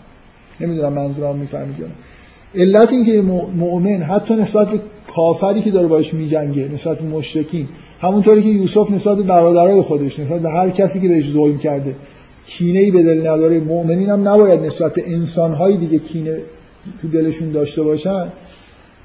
به دلیل اینی که فرهنگ ما اینه. ما دشمنمون خارج از هیته جمعیت انسان هاست. و دقیقا حج اون جنگ واقعیه. جاییه که شما باید بفهمید که اصلا دعوا سر چیه. جنگ با کیه طرف واقعی شما؟ نه متوجه هستید یعنی یعنی اتفاقا حج روح جهاده. به معنای واقعی کلمه جنگیدن مستقیما با شیطان. بدون واسطه. کسی که حج میره به نظر من باید بفهم همین نکته توی حج مهمه. من نیومدم توی حج با مشرکین بجنگم نیومدم با کفار بجنگم نیومدم با آمریکا یا اسرائیل بجنگم. اومدم با دشمن اصلی خودم بجنگم. و اومدم اینو بفهمم یاد بگیرم که اصلا دشمن من کیه. اونا هم اگه به جون من افتادن یا باشون بعد از حج ممکنه جنگ پیش بیاد بجنگم احساسم باید این باشه. دارم با این آدم میجنگم برای اینکه این رفته تو لشکر اون طرفی ها فرماندهش مثلا شیطان. نمی‌دونم منظورم میفهم ما یه آدم مؤمن دشمنش انسان نیست. با انسان ها باید احساسی دوستی داشته باشه. دشمن شیطانه و حالا به تبع شیطان اگه یه انسانی در اون لشکر داره میجنگه. حج به ما قرار اینو یاد بده. قرار ما موقتا دشمنی های زمینی که با انسان ها داری رو بذاریم کنار. یعنی اونجا که میریم فکر نکنیم که اومدیم با آمریکا یا اسرائیل بجنگیم. در حج اومدیم که مستقیما با شیطان بجنگیم و اینو درک بکنیم که دشمن واقعی ما کی این حس لشکرکشی و جنگیدن و جنگیدن مستقیم با شیطان یکی از چیزاست. کلیات حجی که باید بهش دقت بکنیم. اینکه توبه با توبه کردن مناسبت داره خب معلومه دیگه. اصلا کسی که آدم وقتی که توبه کرد یعنی شیطان دشمنی کرد گمراهش کرد از بهش اخراج شد و این دوباره برای برگشتن از بهش انگار داره از صد شیطان رد میشه دیگه. توبه کردن یعنی رها شدن از های شیطانی یعنی دوباره برگشتن به همون حالت اتصالی که با خداوند مثلا باید داشته باشه. یکی از ویژگی هایی که حالا اینکه میگن که حج جهاد نمی‌دونم زعفاست از این جهت میگن که راحت تره جهاد مثلا برای خیلی واجب نیست چون نمی‌تونم بجنگم ولی حج برای همه آدما اصولا واجب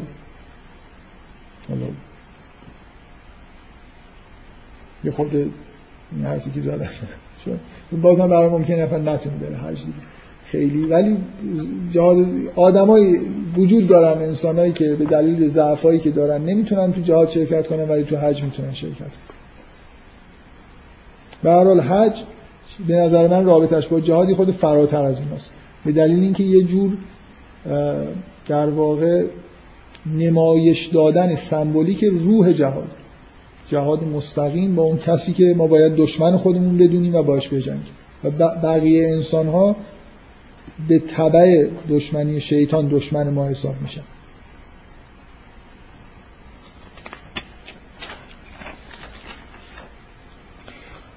خب اینا, اینا یه سری چیزای خیلی خیلی کلی در مورد حج. یه نکته باز کلی دیگه در مورد حج اینه که حج تاریخ داره. به از جغرافیا به یه تاریخ وابسته است. یعنی شما نمی‌تونید برید حج و ندونید که ابراهیم کی بوده. می‌تونست حج یه طوری باشه که تاریخش مهم نباشه. ولی قرآنی که می‌خونید حج تاریخ تاریخچه داره. کی اینجا رو بنا کرده؟ چرا بنا کرده؟ کجا وایستاده نماز خونده؟ تو مناسکتون اینه که در مقام ابراهیم وایستید و نماز بخونید. جای همون جایی که ابراهیم وایستاد نماز خوند بنابراین حج تاریخی داره که وصل میشه به حضرت ابراهیم و ماجراهایی که برای حضرت ابراهیم اتفاق افتاده. ماجرایی که مربوط به ذبح اسماعیل میشه و سایر ماجراهایی که جنبه تاریخی داره. بنابراین تاریخچه حج تاریخچه بنا شدن این خونه توسط ابراهیم و حداقل وقایعی که همزمان با شکلگیری این مسجد الحرام و کعبه و مناسکی که در واقع داشته به وجود می اومده اینا چیزایی که قرآن روش تاکید می‌کنه و دونستن اینا به نظر من جزء در واقع به نوعی جزء مراسم حساب جزء آگاهی های لازم برای شرکت کردن در حج حساب میشه. من بدونم که اینجا چه اتفاقایی افتاده. مخصوصا مسئله ذبح اسماعیل که به نوعی به هر حال ذبح کردن ذبح کردن گوسفند همونطوری که در قرآن حالا اشاره میشه این ذبح عظیمی که گفته میشه که به جای اسماعیل به ابراهیم داده شد به نوعی در واقع چیز دیگه دونستنش کمک می‌کنه به اینکه شما محتوای بعضی از کارهایی که توی حج انجام می‌دید رو درک بکنید. برای شما نمی‌تونید برید حج و ندونید که مقام ابراهیم چیه و نماز در مقام ابراهیم نخونید. همچنان ابراهیم اونجا حضور داره. حضور تاریخیش و ارتباطش با این مراسم قطع نشد به دلیل مناسکی که ما اونجا انجام میدیم. مسجد الحرام با اینا کلی مسجد الحرام قداست. داره یعنی باز من همش تاکیدم از مکان جغرافی ها که اونجا نقطه خاصیه. ولی واقعیت اینه که از ابراهیم خواستن که اونجا بنایی بسازن. کعبه من باز تاکید می‌کنم بخشی از معماریه معماری که اونجا انجام شده معماری مقدس. توسط ابراهیم و به راهنمایی خدا انجام شده. اینکه اونجا این مکعب ساخته بشه تمام شواهد و قرائن اینجوری برمیاد که فرم این بنا توسط ابراهیم از ابتدا همینجوری ساخته شد در اونجا یه بخش های مقدسی وجود داره. از جمله خود کعبه هجر اسماعیل مقام ابراهیم که اینا توی انجام دادن تواف و مراسم حج نقش دارن توی مناسک. جزو مناسک هستن. رندوم این شکلی نشدن. و محوطه مسجد الحرام. حالا الان خورده وسعت پیدا کرده ولی به هر حال اونجا مسجدی هست که در ویژگیش اینه که بهش میگن مسجد الحرام. برای خاطر اینکه حرمت داره دیگه. مکانی در این عالم نیست که به اندازه مسجد الحرام از نظر فرهنگی ما حرمت داشته باشه. حرمتش در این حده که شما وقتی که از هر جای دنیا راه میفتید می‌خواید برید مسجد الحرام از فلان کیلومتر و اونورتر باید لباس احرام بپوشید. همینجوری نیست که مثلا یه نفر سرشو بذاره پایین بره تو مسجد الحرام. حرمت داشتن یعنی همین دیگه. باید مثلا غسل بکنید خودتون رو تمیز بکنید لباس احرام بپوشید یا عالم چیزها رو بر خودتون حرام بکنید که حالا تازه امکان اینو پیدا بکنید که مثلا وارد مسجد الحرام بشید طواف می‌خواید انجام بدید. طواف حتی برای مراسم عمره که می‌خواید برید. یا همین الان برای مراسم تمتع طواف بعد از قربانی طواف واجب برای تمتع. ولی همه آدما که میرن وارد مکه میشن می‌خوان که حج تمتع انجام بدن برای موقع ورود مکه میرن برای طواف. در واقع یه عملیات مثل عملیات عمره رو در ابتدای حضورشون در مکه انجام میدن. به هر حال شما وقتی که برای وارد مسجد حرام می‌خواید بشید و مثلا طواف انجام بدید این از کیلومترها اونورتر چیز داره. حرمت داره و باید مثلا با یه سبک خاصی وارد بشید. الان یکی از مرا... چیزهایی که من نمی‌دونم چقدر جزء شریعت هست یا نه. اینی که غیر مسلمان رو از یه محدوده به اونورتر راه نمیدن. مسجد الحرام یه حریمی داره. خیلی فراتر از این جایی که خودش واقع هست. حریمی که چندین کیلومتر مثلا شعا داره و این قسمت حریم مسجد الحرام مقرراتی داره که رعایت میشه. مثلا غیر مسلمان رو راه نمیدن. آدم اگه می‌خوان بیان نمی‌دونم می‌خوان محرم بشن باید از این حریم خارج بشن بیرونش محرم بشن دوباره وارد بشن و الاخر در مسجد الحرام یه جور احترام و حرمت خاصی بود. من حالا باز یه تجربه شخصی بگم. من از خیلی ها شنیدم که وقتی میرن مدینه حسشون اینه که مدینه قشنگتره. مثلا مسجد النبی احتمالا دیدید دیگه معماری خیلی شیک و قشنگ جدیدی داره توی مثلا حدود 20 سال قبل. تجدید بنا شده و واقعا خیلی قشنگ ساخته پروژه بین المللی هم انجام دادن از این جهت که شما هر قطعه که نگاه بکنید از یه جای دنیا اومده. مثلا نمی‌دونم دیدید این مستندایی که در مورد بنای مسجد نبی هست. تلویزیون معمولا تو ایام زیحج و اینا گاهگداری یه چیزایی پخش می‌کنه. یه مستند خیلی خوب دو سه ساعته هست که خود سازنده ها در واقع در حین ساخت مستند و سفارش دادن که ساخته بشه و خیلی جالبه نظر ابعاد پروژه ساخت اینجا که مثلا اون سنگای صورتی که می‌بینید از شیلی اومده اون سنگای سبز از برزیل اومده نمی‌دونم چوبا رو توی تونس هر چیزی رو رفتن مثلا تو دنیا بهترین کسایی که کار چوب می‌کنن توی تونس الان کار دست. اونا رو سفارش دادن تونس ساخته بشه. مثلا باید حدس بزنید احتمالا که اون گنبدهای متحرک ریلاش آلمانیا ساختن. برای اینکه صنعت فولاد و مثلا از استحکام و اینا. هر قسمتش رو برای به معنی تعمدن هم این کارو کردن. به وضوح حالت نمایشی هم داشته.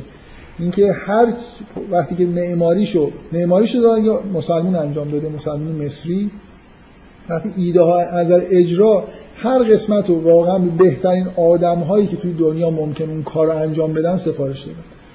و خب خیلی پروژه جالبی بوده. لاغل این فیلم مستندی که می‌بینید در نظر دقت و نظمی که داره. مثلا سنگا که از با هواپیما مثلا سنگای دور ستون ها تعداد خیلی خیلی زیاد ستون داره دیگه.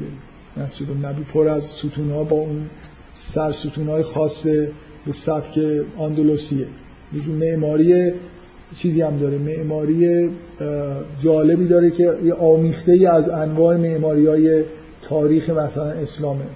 مثلا خیلی توش ستون ها و سر ستون ها شبیه معماری مسلمان ها توی اسپانیا است. این سنگا نشون میده که وقتی که از هواپیما مثلا اینا رو میارن یه جای انبار می‌کنن دقیقا روی هر سنگی نوشته که این مال کدوم ستون و کدوم سنگ این ستونه؟ یعنی مثلا این سنگ از یه جایی مثلا یه علامتی داره این سنگ دوم مثلا چهارمی از نظر ارتفاع دومی از نظر مثلا چرخش. سنگا همه چی دیگه سنگای تراش خورده مثلا با حالت چیز انحنا دارن. و نشون میده که اینا واقعا نظر اینکه چقدر دقیق ساخته شدن و دقیقا معلوم کجا باید نصب بشن. چه روزی مثلا باید نصب بشن. پروژه خیلی منظم و دقیقی رو انجام دادن که حالا لاغت توی مستند خیلی با شکوه به نظر می‌رسه و دقیق. حالا ممکن واقعیتش اینجوری نبود. به هر حال من خاطره ای که برای اولین بار برای خود من اولین بار که رفتم برای مراسم حج عمره رفتم. خب طبعا رفتم مدینه. واقعا مسجد مدینه فوق العاده جذابه. ولی بعد هم, هم شنیده بودم که آره مدینه خیلی خوش میگذره و مسجدش خیلی قشنگ و مسجد حرام اینجوری نیست و این حرفا. ولی واقعا من جدا نمی‌خوام بگم خود کعبه مسجد حرام روی من یه تاثیر خاصی گذاشت که توی مدینه همچین تأثیری وجود نداره. اصلا به نظر من معماری مسجد الحرام از بیرون که نگاه می‌کنید مقدس نیست. بشر ساخته. یعنی نمی‌خوام بگم اینجا ویژگی های خاصیه که ربطی به تقدس یعنی اینکه چجور سنگ کار بکنن یا بنا چجور مناره داشته باشه اینا که چیز مقدس دوش نیست. ولی واقعا به نظر من هم حالا تصادفا اینجوری شده به شدت اباحت داره. یعنی اصلا بیرون که آدم مسجد نگاه می‌کنه به دلیل اون سنگای خاکستری که کار شده. یه فضای عجیبی داره فرق داره با مدینه. مدینه خیلی رنگ و این مسجد. ولی مسجد الحرام به نظر من این معماریه. حالا احتمالا نچندان فکر شده. با فضایی که واقعا مسجد الحرام باید داشته باشه به عنوان بیت الله یه هماهنگی داره. شما بیشتر حس ابهت بهتون دست میده تا مثلا فرض کنید زیبایی ظاهری. سنگا خاکستری هم در اصلا مسجد الحرام یه حالت عجیبی داره که انگار از زیر زمین در اومده. نمی‌دونم یه حالت از بیرون هم که بهش نگاه می‌کنید یه حالت عجیبی داره. حالا من نمی‌تونم حسم و چیز کنم منتقل بکنم به شما. شاید یه بار رفتید از دور که نگاه می‌کنید در حال شاید به دلیل اینکه روی خود ارتفاع واقع شده نمی‌دونم چرا که اینجوری به نظر میاد از بیرون. یه معماری خود عجیب و تأثیر گذاری داره. به هر حال ما در مورد مراسم حج هم باید به تاریخچه ای که توی قرآن اومده دقت بکنیم برای درک مناسک و همین که قبول داشته باشیم که این معماری بخشای از این معماری معماری مقدس. توسط ابراهیم و به دستور خداوند اینجوری ساخته شد. من دارم زمینه رو آماده می‌کنم که روی چه چیزایی می‌خوام بحث بکنم چه چیزایی نمی‌خوام بکنم. مثلا خیلی چیزا ممکنه الان توی شریعت رعایت میشه لزوما جز مناسک نیست. یا بخشای از معماری جز به اصطلاح مناسک حساب نمیشه جز حج ولی بعضی از بخشا که میشه رو دارم اشاره می‌کنم. خب من چند تا نکته دیگه بگم. باز خیلی از دور که نگاه بکنید یکی از مهمترین بخشای مناسک حج وارد شدن توی اون حالتی که بهش میگن احرام.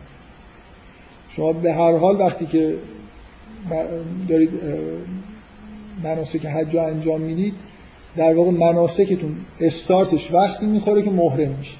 یعنی میرید لباس عادی رو در میارید لباس احرام میپوشید حالا به طور طبیعی مثلا غسل می‌کنید پاکیزه میشید لباس احرام میپوشید. این لباس احرام پوشیدنش همراه با حرام شدن خیلی چیزا بر کسیه که در واقع وارد احرام شد. فقط عوض کردن لباس نیست. من توی اولین جلسه یه اشاره کردم که به وضوح لباس احرام یه جور یادآور کفن و لباسیه که آدما بعد از مرگ در واقع قرار تن خودشون بکنن. و بنابراین قرار گرفتن تو حالت احرام هم از نظر لباس پوشیدن هم از نظر حرام شدن خیلی چیزها. حالت در واقع انگار خروج از دنیا. یعنی احساسی که یه آدم محرم داره انگار یه آدمی که شما وقتی که محشور میشید از قبرتون انشاءالله به سلامت بیرون میاید کاری دیگه نمی‌تونید انجام بدید. دستتون کوتاهه. کاراتون رو تو این دنیا انجام دادید. اون دنیا دیگه جای کار کردن نیست. حالت احرام یه همچین به طور که همچین حسی رو به آدم میده. یعنی شما با این نوع لباسی که پوشیدید و این احتیاطی که باید بکنید توی دخالت کردن توی دنیا یه کارایی رو خیلی چیزای جزئیاتی مثل این که نمی‌دونم چیزی رو نباید حیات موجود زندگی رو مختل بکنید یا نمی‌دونم به آینه نباید نگاه بکنید فلان کار رو نباید بکنید. یه سری محدودیت های جزئیاتی که براتون گذاشته شده یه جور حس فاصله گرفتن از دنیا بالاخره برای آدم محرم انجام میشه. یعنی میزان حرام ها و زمین یه جوریه که آدم یه خورده وقتی محرم هستن یه حس کنارگیری دارن دیگه. از ترس اینکه مبادا الان یکی از این کارهایی که احرام به هم می‌زنه انجام بدن خود به خود انگار میل دارن که انگار یه گوشی بشینن یاد حالا فعلا دو سه روز خیلی دست به چیزی نزنن. این حالت احرام که حالت در واقع کوتاه شدن دست آدم از دنیاست همراه با اون جمعیتی که همه لباس سفید پوشیدن همونجوری که دو جلسه قبل گفتم یه جور شبیه سازی محشر هست. یعنی حس مردن و دوباره زنده شدن که این به شدت با اون هدف قایی که آدم انگاری زندگی دوباره رو قرار شروع بکنن تجربه بکنن هماهنگی داره. شما وقتی تو حالت احرام قرار می‌گیرید و تجربه رو از سر میگذرونید مثل آدمی که انگار یه بار مرده و حالا دوباره داره به زندگی برمیگرده یه حس از نو شروع کردن در واقع توی نظر معنوی درش به وجود میاد. و اتفاقا ما یه اصطلاحی داریم که ما محرم شدن اولین چیزش اینه که شما وقتی لباس احرام میپوشید محرم میشید. وقتی که سیغه محرم شدن رو در واقع میگید دیگه. لبیک اللهم لبیک که همتون شنیدید رو میگید. یعنی در واقع انگار ندایی که خداوند داده برای حج رو لبیک میگید و وارد مراسم حج میشید. ما تو زبان فارسی اصطلاح خوبی داریم که میگیم در مورد وقتی آدم میمیره میگن که طرف دعوت حق رو لبیک گفته دو جا در واقع ما این اصطلاح لبیک رو به کار می‌بریم. یکی برای حج رفتن یکی هم برای مردن و خوبه اتفاقا اصطلاح اینجا باب شده. برای اینکه اونجا هم در واقع محرم شدن لبیک گفتن یه جور حالت وارد شدن توی دوره انگار مرگ موقت رو داره و دیگه به غیر از احرام اون چیز مشترکی که بین مراسم حج عمره و حج تمتع هست مسئله تواف کردن و سعی بین صفا و مروه است. که من یه خورده حالا این جزئیات مربوط تواف و سعی بین صفا و مروه و اینا رو می‌خوام موکول کنم به یکی دو جلسه آینده. یعنی فعلا خیلی وارد جزئیات اینکه توی تک تک این مراحل چه کارهایی می‌خوایم انجام بدیم نمی‌خوام بشم. کاری که می‌خواستم بکنم این بود که بدونی که هیچ جزئیات سعی کنم بدونی که هیچ جزئیاتی بگم فقط از راه خیلی خیلی دور به کل مراسم نگاه کنم. به عنوان این مسئله تغییر مکانهایی که میدیم و حالا اون شرایط خاصی که توی مثلا شباهتی که به لشکرکشی داره که اینا توی هیچ کدوم جزئیات ممکنه نباشه. تو کل مراسمه که این فضا وجود داره. و جزئیاتش حالا هر قسمتش اینکه احکام شرعیش چیه و هر کدومش چه معنایی داره و قراره که چجوری بهش نگاه بکنیم و کم کم در موردش صحبت می‌کنیم.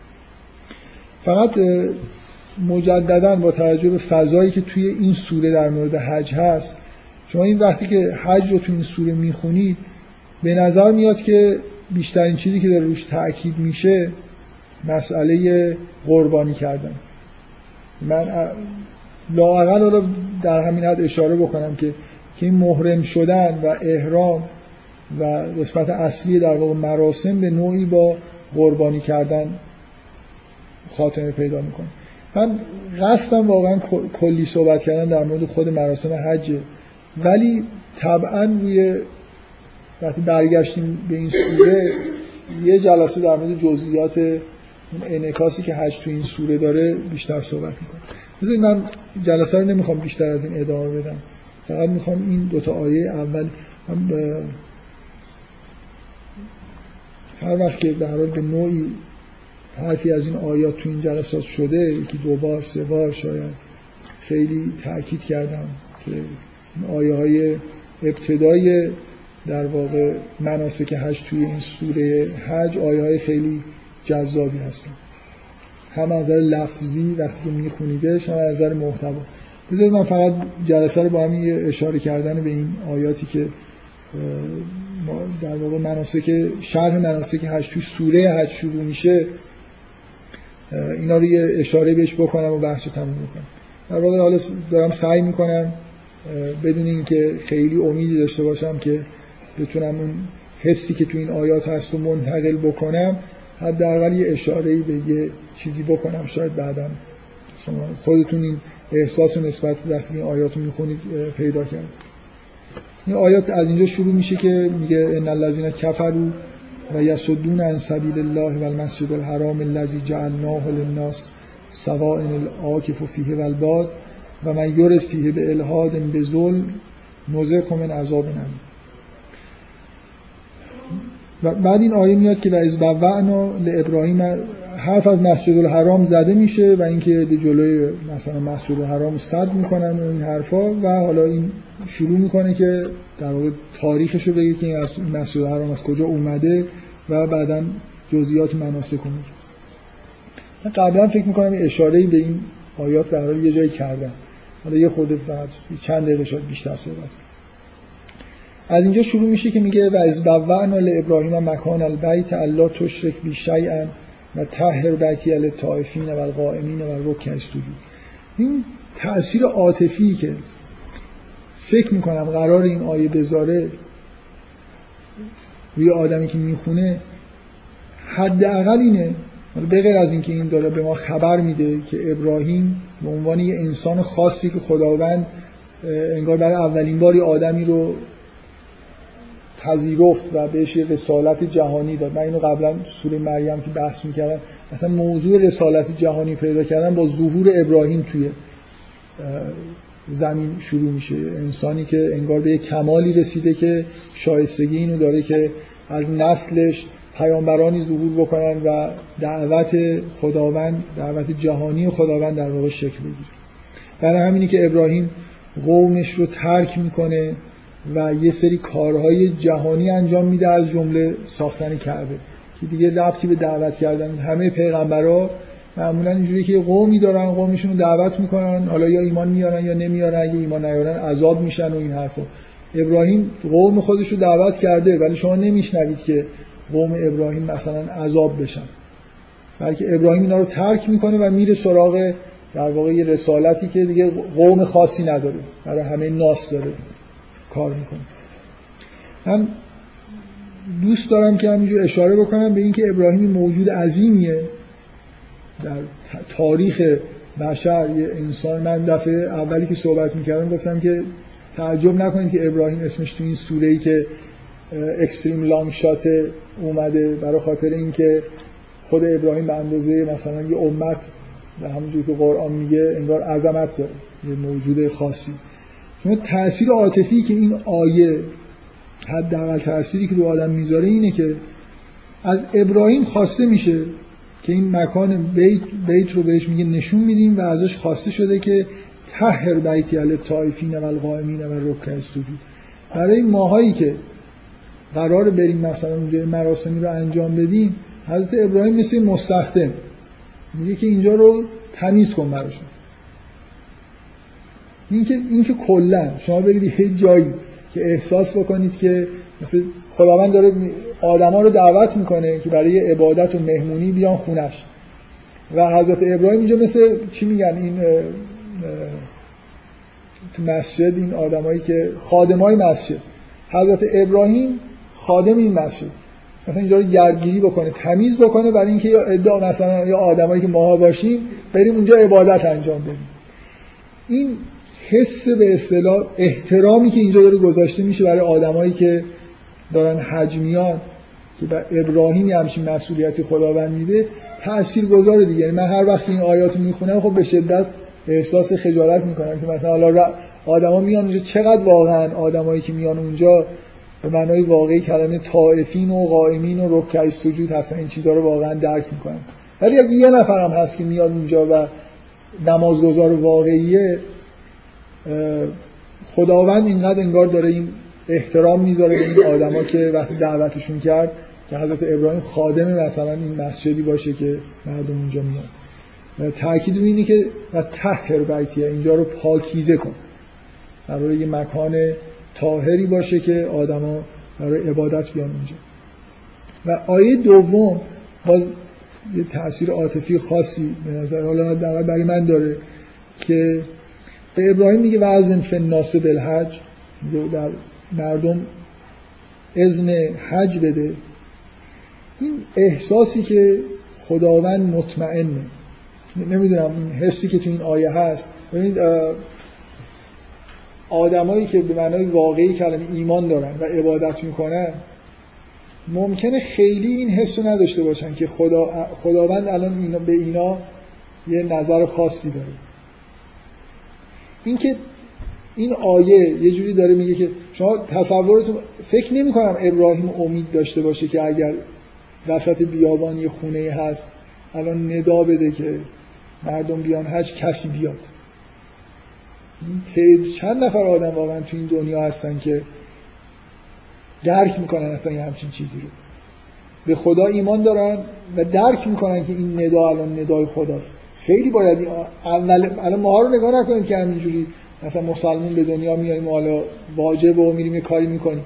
در زمان حضرت ابراهیم ندا دادن برای حج و اینکه آدمایی در سراسر دنیا این ندا رو بشنون و بفهمن این ندای حقه و بیان حج رو انجام بدن خیلی اتفاق عجیبیه. فکر نمی کنم حضرت ابراهیم هم خیلی امیدی به این داشته. این حسی که تو این آیه هست که خداوند آدمای خودش رو می‌شناسه توی کره زمین. که اون اون آدمی که مثلا ده هزار کیلومتر اون برتر داره زندگی می‌کنه اون میاد. یعنی خداوند اطمینان داره از یه آدمایی که اینا این ندا رو می‌فهمن. و کافیه که از ابراهیم اذن حج رو بده. میگه که آیا آیه پرشوری هم هست؟ میگه وزن فناسی بالحج اطمینان داره میده یعتو که رجالن و علا کل زامن یعتین من کل فج امیر میگه تو این اذن رو بده می‌بینی که میان. اینجوری نیست که فکر نکن مثلا هیچ هم تو این کره زمین.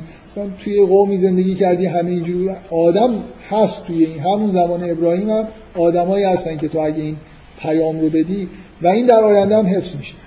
یعنی این اتفاقی که الان هر ساله داره میفته اینی که حالا به هر حال. الان ممکنه جنبه باطنیش کم شده باشه ظاهریش زیاد شده باشه. بالاخره همیشه آدمایی هستن که این ندا رو درک می‌کنن و میان. و در این حسی که تو این آیه هست که اطمینانی که خداوند به یه عده از بنده های خودش داره که درکشون به جایی رسیده و با یه همچین ندایی یه مقدار عجیبی هم درک می‌کنن و میان هم حس خوبیه دیگه. اینکه آدم یه خود امیدوار میشه به کل بخش من شاید در من به این دلیل خیلی تاثیر گذاره که من کلا خیلی ناامیدم از آدم ها و همیشه هم دارم بد و بیرا میگم. یه بار به ذهنم رسید که من اینقدر به مردم ایران همینجوری هر دفعه فرصتی پیش بیاد بد و بیرایی میگم نکنه این حس پیش بیاد که مثلا من مردم ایران به نظرم خیلی مردم بدی هستن. کلا مردم به نظرم بدن. خیلی خیلی فرق نمی‌کنه. از جمله خب حالا اینجا که دارم زندگی می‌کنم شاید بیشتر به مردم ایران گیر میدم ولی کلا نسبت به خیلی با این بیتی که حافظ گفته خیلی احساسم هماهنگه که میگه که آدمی در عالم خاکی نمی آید به دست عالمی دیگر باید ساخت از نوع آدمی. کلا من یه زیاد ندیدم توی این عالم خاکی. خیلی همچین اتفاقای خوبی بیفته بیشتر. حالا شاید من آدم بدبینی هستم بیشتر بدیا رو دارم می‌بینم. ولی کلا درصد آدمایی که به معنای واقعی کلمه انسانیت خودشون رو مثلا به تحقق میرسونن زیاد نیست. و خیلی امیدوار این آیه به حال یه حس امیدواری و یه حس خوبی توش هست از اینکه همیشه در توی زمینی آدمایی هستن. ممکن شما در ظاهرم نشناسید ظاهرشون هم نشون نده ولی کسانی هستن که به یه جایی رسیدن که یه همچین نداهایی رو میدن خب سر رو تموم بکنیم. انشالله من همینجور که میگذره بیشتر وارد جزئیات میشم تا اینکه بعدا حداقل یه جلسه هم در مورد آیات خود سوره هشت صحبت